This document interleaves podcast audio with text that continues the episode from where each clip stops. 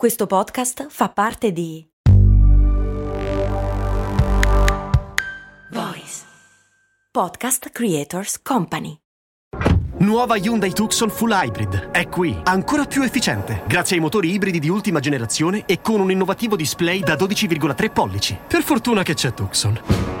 Nuova Hyundai Tucson Full Hybrid. Fino a 5.700 euro di vantaggi grazie all'ecobonus statale, con rottamazione e finanziamento Hyundai Plus. Scoprila nelle versioni plug-in, full e mild hybrid. Annuncio promozionale. Offerta valida fino al 30 giugno, fino ad esaurimento fondi. Scopri info, condizioni e limitazioni su Hyundai.it. Le balene sono praticamente immuni ai tumori, gli squali no, e tutto questo è colpa del paradosso di Peto.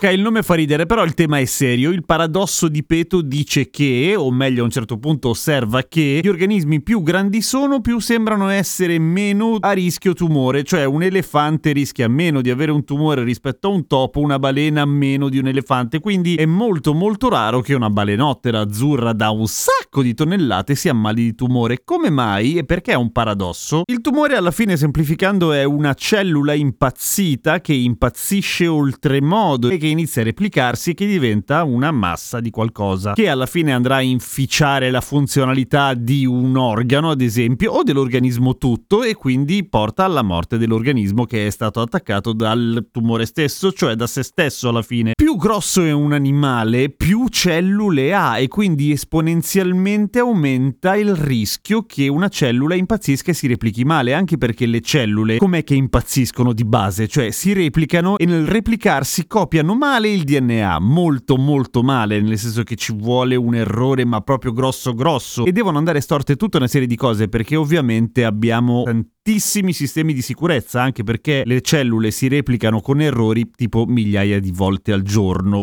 tutti noi. Semplicemente esistono tutta una serie di sistemi che correggono gli errori e se gli errori sono troppo grossi fanno esplodere la cellula banalmente in un processo simpatico che si chiama apoptosi. Ora, dal momento che un animale grande, prendiamo appunto la balena, di cellule ne ha tantissime tantissime più di noi dovrebbe essere estremamente più a rischio che qualcosa vada storto, anche per una semplice questione di numeri, giusto? E invece non è così. Come mai? Non esiste ancora una soluzione al paradosso di Peto, esistono come sempre delle teorie. La prima è che gli animali molto grandi probabilmente hanno nel loro DNA dei geni oncosoppressori, cioè dei geni che vanno a fare a botte con le cellule tumorali molto più efficienti. Però una mutazione del genere in teoria teoria dovrebbe avere un costo che ancora non si capisce quale sia, ad esempio, dal momento che sono animali longevi, che sembrano anche molto intelligenti e fanno un sacco di cose belle, giusto? L'altra teoria è completamente matta e secondo me molto interessante, ovvero gli ipertumori, che non è un tumore molto più grosso, ma è il tumore di un tumore. Il tumore, per campare una volta che si forma, ha bisogno di un sacco di risorse, banalmente di sangue e nutrienti da parte dell'organismo. Potrebbe essere che gli animali di grossa taglia siano bravi a sviluppare ipertumori, ovvero tumori dei tumori, tumori che si sviluppano sul tumore originale e rubano risorse al primo tumore e in pratica si annullano, un po' come prendere i pidocchi, solo che i nostri pidocchi prendono a loro volta i pidocchi e quindi rimangono lì in uno stallo alla messicana e noi, boh, andiamo avanti tranquilli. E siccome gli animali grandi sono grandi, appunto, il fatto di avere magari anche più di un tumore in giro per l'organismo, ma piccoli tutto sommato, perché comunque sono contrastati dall'ipertumore, non gli gliene frega un cazzo, cioè vanno avanti dritti felici e non se ne accorgono neanche e noi nemmeno ce ne accorgiamo degli animali perché non abbiamo la vista a raggi X. Punto. Ora tornando alla questione degli squali, è dagli anni 70 che si dice che gli squali sono immuni ai tumori per una brutta interpretazione di una ricerca che era stata fatta riguardante in teoria il potere di contrastare i tumori delle cartilagini ed essendo gli squali pesci cartilaginei, cioè non fatti di osso ma di cartilagine che una roba un pochino più flessibile, tutti hanno detto ehi, e quindi loro sono immuni, e quindi ammazziamoli a migliaia e facciamo le pillole di cartilagine antitumorali. E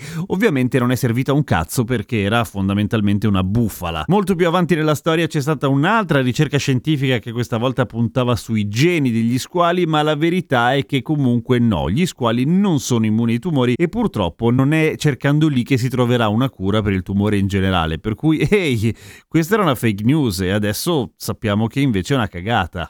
A domani con cose molto umane.